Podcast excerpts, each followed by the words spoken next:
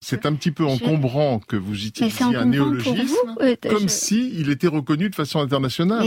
alors qu'il est, considéré, il est considéré par beaucoup, et vous le savez bien, comme une HFI, c'est-à-dire une haute fantaisie intellectuelle. Welcome my friends, vous venez d'écouter un extrait d'une émission de France Inter avec euh, Gabriel Val, spécialiste bien connu des HPI et des TDAH, et Fanny Nussbaum, spécialiste elle aussi bien connue des HPI, euh, enfin en tout cas des philo-cognitifs et des performants. Donc vous avez vu, c'était pas tendre et je vous ferai réécouter l'extrait en plus long. Cet épisode va être un peu à l'arrache parce que j'ai pas le temps, je, prépare plein de trucs en ce moment. J'ai pas de prompt, j'ai pas de script. Je sais pas si je vais avoir le temps de faire le montage, mais il était important de répondre, je pense, à certains de vos commentaires et de vos réactions vis-à-vis de la vidéo sur les phylocognitifs complexes et laminaires et surtout sur la fin de ce concept des phylocognitifs complexes et laminaires, plus connu sous le nom de HPI complexe, plus connu sous le nom de, va savoir, HPI hétérogène ou je sais pas comment le grand public le perçoit. Ce qui a été très surprenant pour moi, je savais que beaucoup de gens euh, euh, rejetaient ce concept et le considéraient pas très bien, mais je m'attendais pas à une, à une, telle réaction de la part de beaucoup de personnes. Il y a eu comme une sorte de libération. Il y, avait, il y a eu beaucoup de réactions positives correspondant à une attente, et une attente surtout de pas mal de professionnels. Donc là, je ne mettrai pas parce que c'est beaucoup de messages courts, euh, beaucoup de réactions courtes euh, qui disaient Waouh, super, il était temps, euh, merci, ou des machins comme ça. ben, je ne m'attendais pas à autant de réactions positives, mais je suis flatté. Et puis certaines réactions moins positives, et puis du fact-checking aussi. Alors ça, je me régale parce qu'effectivement, le principe, si vous voulez, de ce média, c'est d'essayer de comprendre. Et donc, effectivement, des fois, pour comprendre, il faut mettre les pieds dans le plat. Ça permet des fois d'avoir une réponse directe de la personne que l'on ne comprend pas, comme par exemple lorsque j'ai fait l'entretien euh, avec euh, Jeanne Siofachin. J'ai pu communiquer et poser des questions euh, sur des points dont j'avais besoin et qui ne pouvaient être expliqués que par la créatrice de ces concepts-là. Et quelquefois, on fait des erreurs. Et ce qu'il y a de bien, c'est de pouvoir accepter le fact-checking et comme ça, ça nous permet d'avancer parce que ce que je veux savoir, c'est comment tous ces trucs fonctionnent en tant que non spécialiste, en tant que non érudit, en tant que non professionnel, comment est-ce que cela fonctionne, que ce soit la recherche, que ce soit les concepts, que ce soit les études, que ce soit tout ce que vous voulez, comment ça fonctionne, est-ce que je me suis trompé là, est-ce que je me suis pas trompé là, que signifie ça, que signifie ça, c'est comme ça que je voudrais que le podcast avance et je trouve ça très bien. Et là donc on va faire cet épisode en trois phases super intéressantes qui vont nous permettre de progresser euh, non seulement dans le concept de philo cognitif, enfin dans le debunking du concept de philo cognitif, mais en plus dans notre connaissance de tous ces sujets et des études. Donc ça, ça va être génial, mais il va falloir peut-être que vous vous accrochiez parce que ça va être un peu technique, mais ne vous inquiétez pas, je vais toujours essayer de remettre ça à un certain niveau, c'est-à-dire le mien.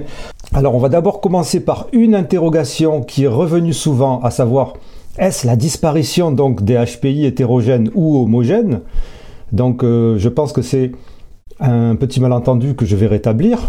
Ensuite, on va passer à un premier fact-checking qui est super intéressant, qui est un fact-checking donc d'Anthony Baucher dont j'ai parlé dans la vidéo. Il a été identifié phylocognitif par le centre Psyrène et donc c'est un grand connaisseur des phylocognitifs. Il a lu le livre et il va nous donner des détails un peu sur euh, la manière dont les phylocognitifs euh, complexes et laminaires sont représentés et leur impact. Et ensuite, alors là, un truc de dingue, my friends j'ai été fact-checké par Stéphanie Aubertin. Je suis fact-checké par Stéphanie Aubertin, my master.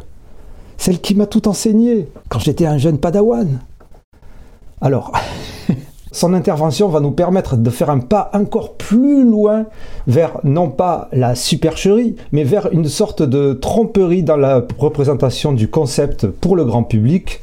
Ce qui est vraiment intéressant et ce qui est vraiment étonnant, c'est qu'on va voir, on va comprendre petit à petit, sur cette demi-heure-là, qui peut être peut-être technique, que le concept phylocognitif complexe et laminaire non seulement n'est pas nouveau, mais en plus ressemblerait étrangement à un autre concept encore plus polémique, et celui-ci présenté par la plupart des gens comme farfelu, qui est le HPE de Raymond Dazan. Vous allez voir. Alors, Donc, des questions qui sont revenues, enfin des commentaires qui sont revenus très souvent, euh, donc euh, qui seraient plutôt une incompréhension par rapport à ce que j'ai dit, et je pense que oui, plein de gens peuvent ne pas me comprendre, c'est celle-ci qui dit J'en prends une au hasard. Donc, il n'y aurait plus de HPI hétérogène, donc le QI serait forcément homogène chez les HPI. L'hétérogénéité serait uniquement due à du stress ou de la fatigue passagère, ou je n'ai rien compris. Et d'autres personnes pensaient que c'était l'inverse, qu'il n'y avait plus de QI homogène par rapport à ce que je disais, qu'en fait, tout le monde pensait, les spécialistes pensaient que tous les QI étaient hétérogènes. Alors, ce n'est pas ça que j'ai dit. J'ai répété une phrase de Stéphanie Aubertin, euh, master Stéphanie Aubertin, Master Stéphanie Aubertin qui me, disait dans un entretien, euh, dans Si c'est sexy, c'est pas scienti, et dans un extrait que j'ai mis ensuite en ligne pour appuyer la démonstration de la vidéo sur les fils cognitifs, elle disait le QI hétérogène est la règle. Et d'ailleurs, nous allons baser notre épisode d'aujourd'hui sur une petite vidéo très courte que je vous recommande d'aller voir de Ghislaine Labouré, spécialiste reconnue du haut potentiel intellectuel, qui est une super personne à suivre euh, au niveau des, études. Et donc, Ghislaine Labouré a participé au livre Psychologie du haut potentiel et justement a fait une vidéo sur les profils hétérogènes et homogènes de QI et justement a répondu sur cette histoire de phylocognitif laminaire et complexe. Donc, un premier point à avoir en tête, hein, c'est que la présence d'écart entre les scores à un test de QI est tout à fait normale et très courante dans la population.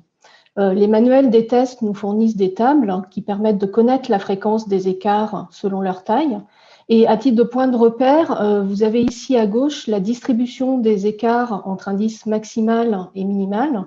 On voit que 50% des adultes ont un écart d'au moins 20 points et il faut atteindre un écart de 40 points pour que ça ne concerne plus que 5% des adultes.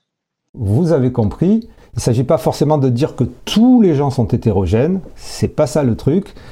Pour entrer dans les détails, il faut donc réexpliquer, comme dans la vidéo précédente, que donc la mesure du QI, lorsqu'on fait les tests de QI, on évalue plusieurs tests qui sont regroupés en subtests, ces subtests sont regroupés en grands indices. L'indice de compréhension verbale, ICV, qui rencontre des notes obtenues au subtest similitude, compréhension et information.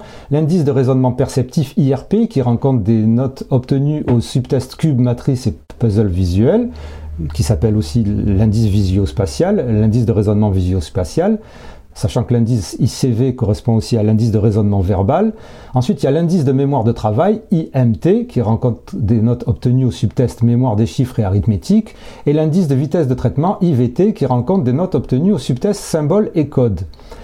En général, lorsque les gens pensent à euh, QI hétérogène, ils pensent à des différences entre un indice et les trois autres indices qui sont plus ou moins au même niveau. C'est plus complexe que ça, et Ghislaine Labouré l'explique beaucoup mieux que moi et en détail dans des publications, parce qu'elle a fait des études dessus.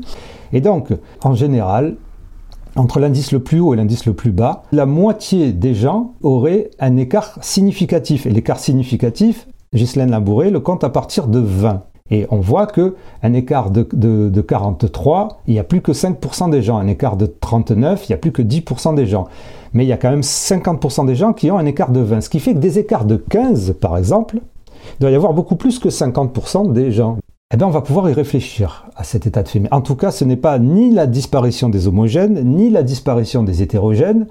C'est juste J'expliquais juste, je répétais la phrase de Stéphanie Aubertin qui me disait, et ça c'est la règle. Après, de la manière que c'est interprété, c'est autre chose. Ça c'est un, autre problème, une autre considération. Mais non, les hétérogènes n'ont pas disparu, non, les homogènes n'ont pas disparu. Ce que les gens essaient de dire par rapport à ce profil, à ce concept phylocognitif laminaire et complexe, c'est qu'il n'a pas lieu d'être qu'il euh, reprend des choses qui sont déjà connues puisque les profils hétérogènes existent déjà, les profils homogènes existent déjà, il n'y a pas besoin de les appeler complexes ou laminaires, et que de toute manière, le, le, correspondrait à, quoi en dehors des HPI Et là, nous allons le voir plus loin.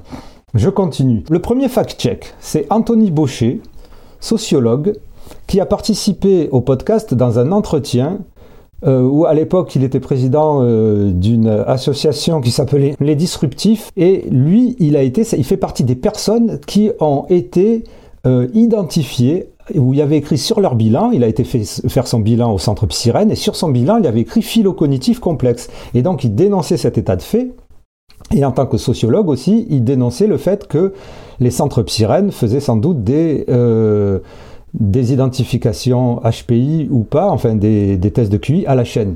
Bon, ça, pour moi, c'est pas. Pour moi, c'est pas trop problématique. Mais par contre, le fait que sur son bilan, au lieu d'avoir écrit HPI hétérogène, il avait écrit philocognitif complexe, là peut-être que pour moi c'est un problème. Et en tout cas, donc c'est une personne qui a étudié donc ce concept HPI hétérogène euh, philocognitif, qui a lu le livre en entier, pas en biais comme je l'ai lu moi, et qui me disait qui me fait le premier fact-check. Dans ta présentation RAF, tu dis que les complexes, ce sont ceux qui posent problème et les laminaires, ceux qui vont bien.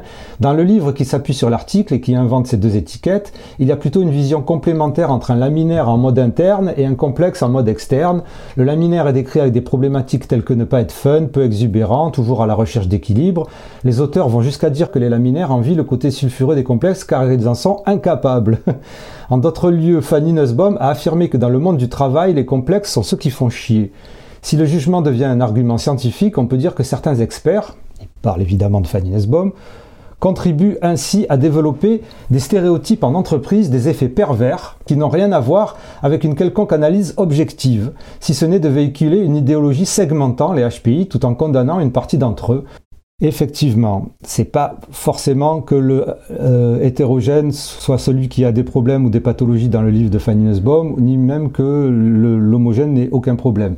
Mais voilà, vous avez compris un peu, et je peux vous, montrer, pour préciser quand même ça, je vous montre euh, un extrait de Planète Douance, Là où certains brillants et inadaptés font la révolution de la pensée, d'autres en effet s'imposent comme les piliers de leur environnement, lui apportant raison et équilibre. Donc euh, il y a quand même deux types, et je crois même que quelque part Planète Douance les philocomplexes, qui sont des ouvreurs de voix qui présentent des pensées fulgurantes mais au comportement inadapté, ils remettent en question les évidences et ne connaissent pas le repos de l'esprit, mais elle reconnaît aussi Fanny Nussbaum que c'est eux qui auraient des pathologies. Les philo-laminaires, ces couteaux suisses qui présentent un panel très étendu de capacités et une ad, je sais plus quoi, irréprochable. Ils sont les piliers de leur environnement, ils comprennent très bien autrui mais se sentent en danger dans le royaume des émotions. Ça, c'est une dichotomie effectivement, on en vient précisément au problème de ce concept qui crée une dichotomie entre les HPI hétérogènes et les HPI homogènes, donc les laminaires et les complexes, c'est-à-dire une séparation. Vous verrez, tout à l'heure, je vais vous lire un digest, un résumé par euh, une doctorante en littérature, et vous verrez que c'est non seulement une stigmatisation, mais une sorte d'antagonisme pratiquement entre les euh, laminaires et les philocognitifs complexes qui euh, seraient jaloux ou qui s'aimeraient pas. Cette séparation me fait penser pratiquement, tout à l'heure on verra des passages du livre, à la séparation HPI-HPE de Raymond Dazan. Alors, j'ai fait des trucs sur Raymond Dazan euh, précédemment, vous pouvez regarder. Je suis en train de préparer l'enquête la plus complète et la plus poussée sur Raymond Dazan. Je vous dis ça en exclusivité. Et vraiment, maintenant, je connais ce que je sais exactement ce que dit Raymond Dazan. Et ce qui est étonnant, mais je n'y avais jamais pensé jusqu'à présent parce que j'étais jamais rentré dans les détails. Et puis, ça la première fois que je l'avais lu, ça m'était pas, j'avais, je, voilà, ça m'était pas rentré comme ça. Mais ce concept de philo-cognitif complexe et laminaire me fait penser à la soi-disant thèse HPI-HPE de Raymond Dazan. Alors, vous imaginez comment est considéré Raymond Dazan dans le monde psychologique et scientifique eh ben, Fanny Nussbaum dit à peu près la même chose. Et nous allons voir qu'elle dit presque à peu près la même chose. Euh, il faut savoir que pour la recherche, pour la science, pour les études, tout ça, pour la psychologie, il n'y a pas deux profils distincts de HPI, de surdoué ou de...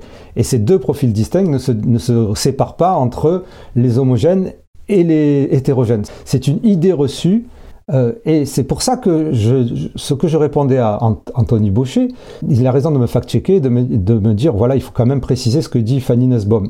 Mais je me basais non seulement sur le concept tel qu'il était présenté par Fanny Nussbaum, mais aussi ce qui est important chez moi, et c'est pour ça que j'avais interrogé Jeanne Siofachin sur le concept de zèbre, c'est l'impact du concept, la représentation et l'interprétation du concept par le grand public, dans le grand public et la communication de la personne vis-à-vis du grand public. Et dans le cadre des philocognitifs laminaires et complexes, la communication de Fanny Nussbaum et de son équipe, je ne sais pas, mais en tout cas de Fanny Nussbaum sur ce concept-là, a été interprétée de cette manière-là. Pourquoi? Parce que sa communication visait exactement à dire qu'il y avait d'un côté les, HPI à problème et de l'autre qu'on voyait dans les cabinets et de l'autre les HPI homogènes qui n'avaient pas de problème.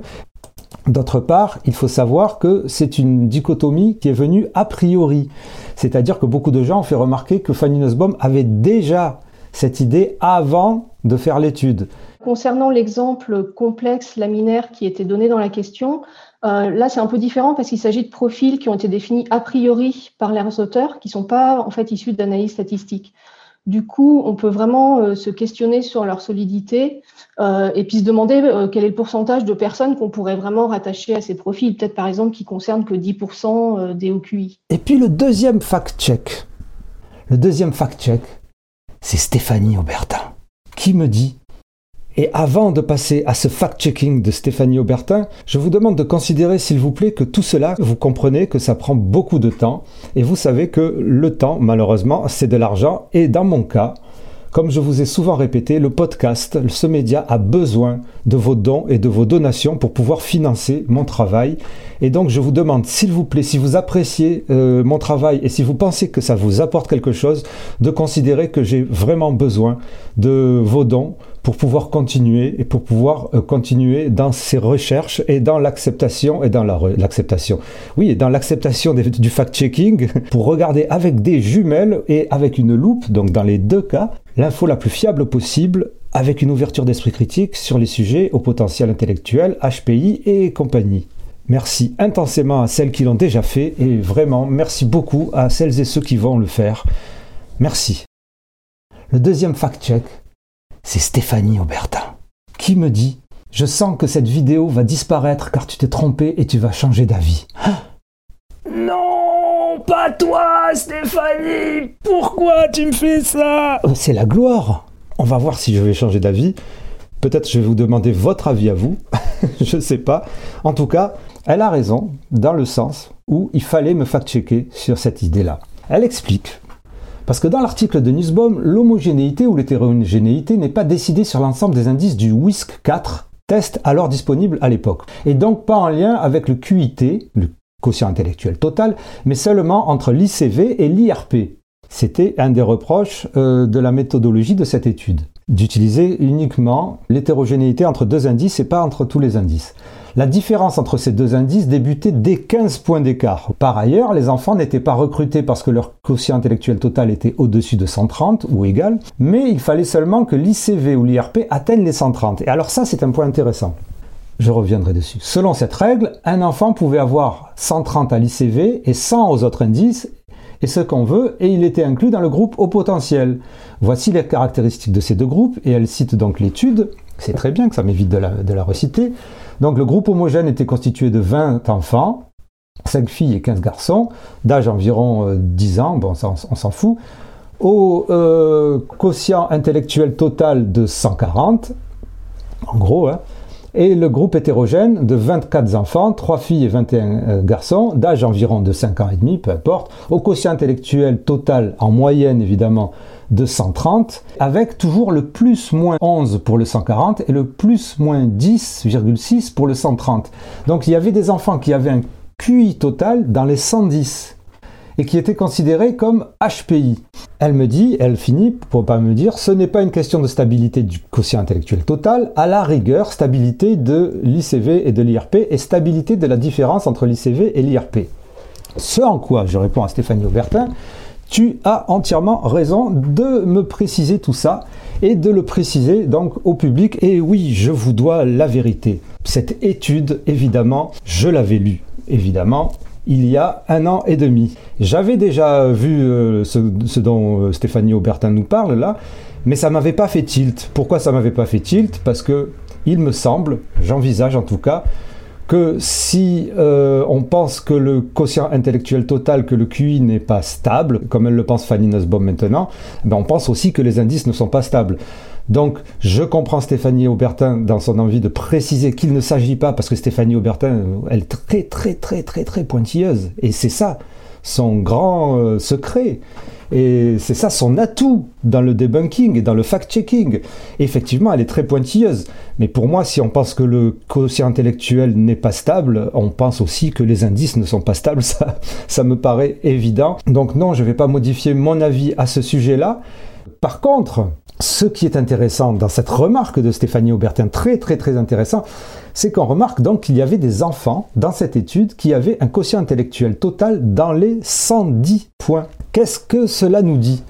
Eh bien, Cela nous dit tout simplement que certains des enfants qui étaient inclus dans cette étude comme étant des enfants à haut quotient intellectuel avaient carrément 110, c'est-à-dire 20 points de moins que le seuil, entre guillemets, puisqu'encore une fois ce n'est pas une barrière, le quotient intellectuel est un continuum, l'intelligence est un continuum, et que le seuil, entre guillemets, euh, établi de 130 ou 125 ou 135, mais bon, 110, ça fait vraiment petit, qui pouvait avoir 110, effectivement. Donc, est-ce que les phylocognitifs, lorsqu'on parle des phylocognitifs, on parle des hauts potentiels intellectuels ou pas? Là est la question. Ce qu'on peut constater, tout à l'heure je parlais d'impact et de représentation dans le grand public et de communication à travers les médias. Ce qu'on va constater, c'est que pour reprendre l'article de Planète Douance, je le prends parce que c'est un des articles qui s'appuie le plus euh, à la fois sur euh, le livre Les phylocognitifs, mais aussi sur les, résultats de l'étude. Planète Douance nous dit L'étude du CERMEP, portée sur près de 80 enfants de 8 à 12 ans de la région Auvergne-Rhône-Alpes, répartis en quatre groupes, le groupe des enfants contrôle au QI d'environ 105, les laminaires au QI moyen de 140, les complexes au QI moyen de 130 et les TDAH, troubles du déficit de l'attention avec ou sans hyperactivité, au QI standard qui présentent des troubles proches des complexes.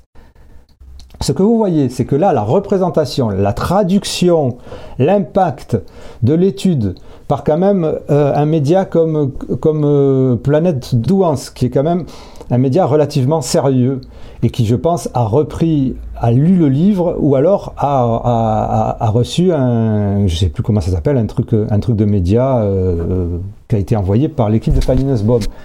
Ce qu'on peut comprendre là, c'est qu'à aucun moment, pour le grand public, et c'est normal, on va parler d'ICP, d'ICV, d'IRP, euh, de plus ou moins 10 ou 5 et de, que des enfants avaient 110. C'est, la communication au grand public n'est pas dans ce sens-là. La communication au grand public parlait de OQI, que ce soit pour les laminaires ou que ce soit pour les complexes. Quand même, pour être honnête, il faut vous dire que la plupart des études, et c'est un des problèmes pour les méta-analyses, c'est-à-dire euh, le fait d'analyser euh, tout, un tas d'études en même temps, c'est que beaucoup d'études n'ont pas la même méthodologie. Ça, ce sont des choix de méthodologie.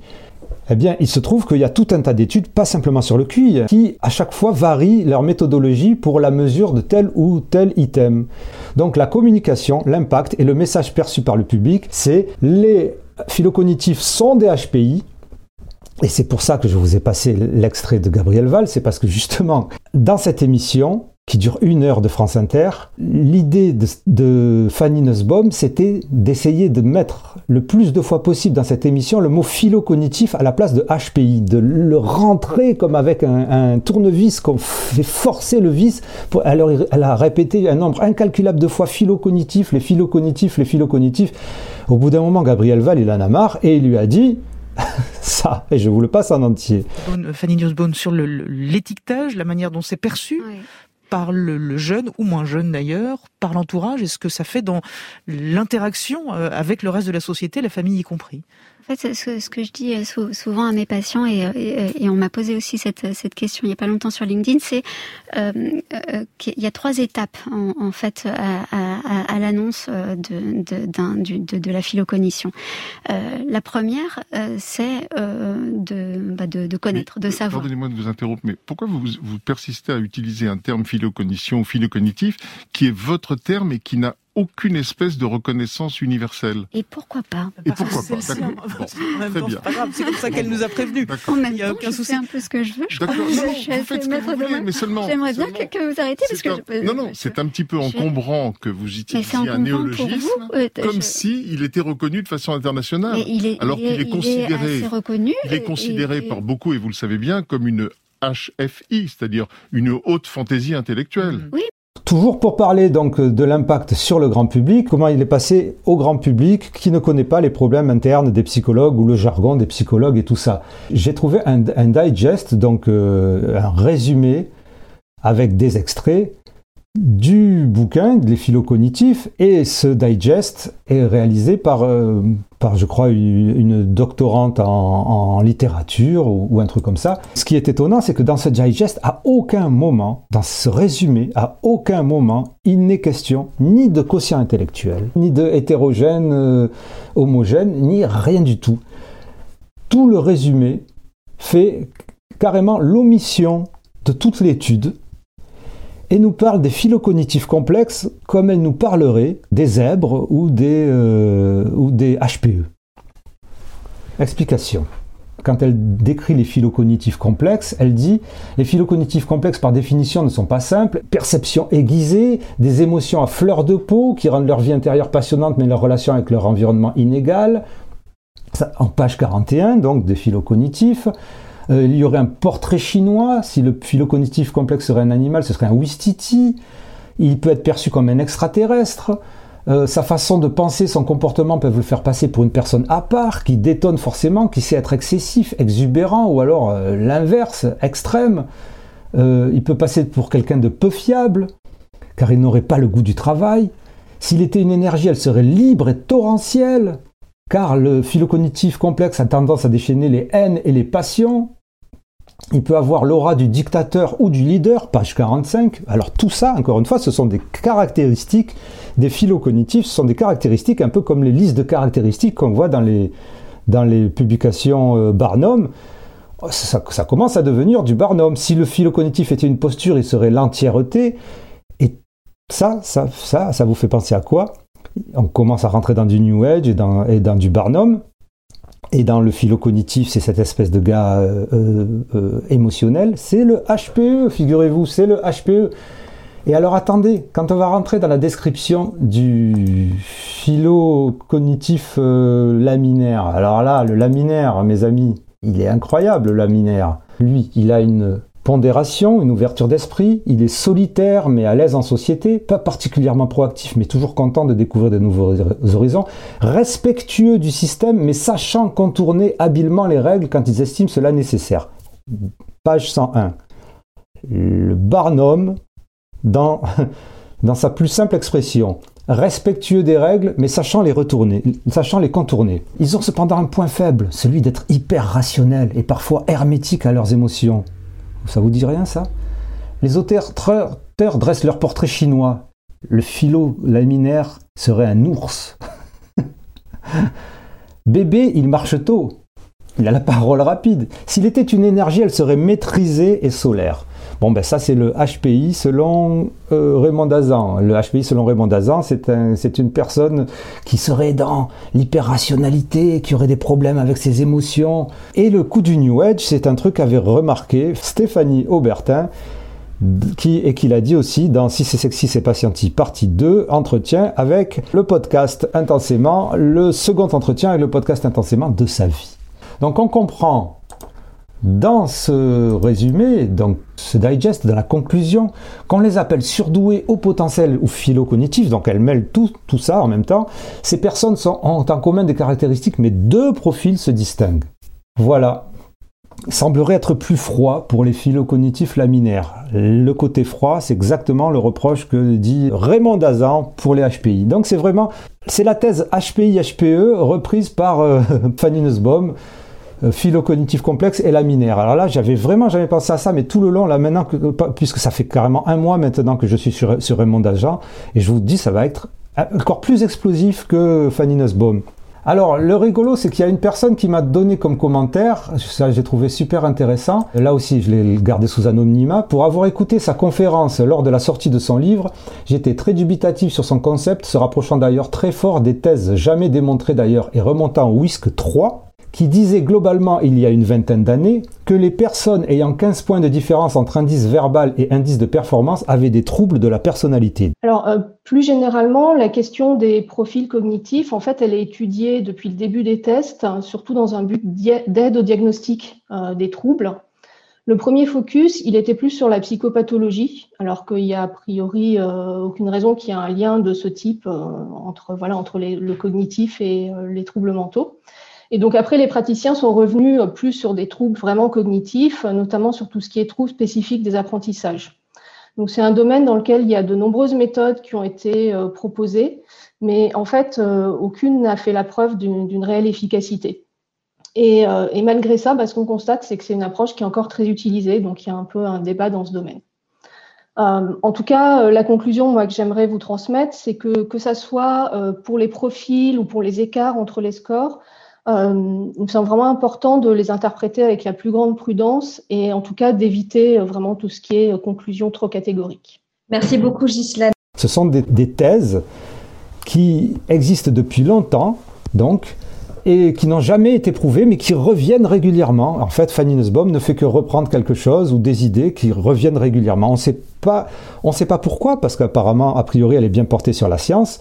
On ne sait pas pourquoi Olivier Revol est là au milieu. Sapé Marinier, alors ce qui est intéressant chez Sapé Marinier, il a fait une vidéo, une conférence vidéo qui est super, super fascinante, super intéressante, où il rend compte de toutes les trouvailles de cette étude, qui encore une fois reste une étude intéressante, hein, des IRM fonctionnels sur des enfants qui avaient des hauts quotients intellectuels. Enfin, en tout cas, certains devaient en avoir. Et des IRM fonctionnels de TDAH et tout ça, le son est pourri par contre, je vais vous le mettre en lien, mais le son est pourri. Mais ce qui est rigolo, c'est la manière dont il essaye à chaque fois de contourner le fait que Fanny Nussbaum a utilisé cette étude pour faire les phylocognitifs complexes et laminaires, parce qu'en fait, il est en présence dans cette conférence, il, y a dû avoir des conférences avant ou après, de Franck Ramu et de Nicolas Gauvry, ou l'un ou de l'autre, je me souviens plus. Ça fait très longtemps que je l'ai vu. Et, et, donc, à chaque fois, il y a même un moment, je crois, où il dit Oui, ça c'est Fanny Nussbaum qui le dit, mais bon, euh, je sais très bien que d'autres ne sont pas d'accord avec elle. Et c'est son concept. En gros, c'est le concept de Fanny Nussbaum. Donc, lui qui a participé à l'étude n'est pas non plus à 100% dans le fait que on pourrait interpréter et faire des conclusions à partir de ces études-là, parce qu'il connaît très bien les biais et les limitations de son, enquête, de son étude. Pardon. Donc voilà, j'espère que j'ai lu tout ce qu'il fallait. Je ne sais pas si j'ai fait, fait, tout. J'espère que vous avez tout compris. J'espère que vous avez d'autres questions et que vous allez m'amener d'autres précisions, d'autres fact-checking. Je les attends. C'est génial. Je vous remercie. À très très bientôt les amis.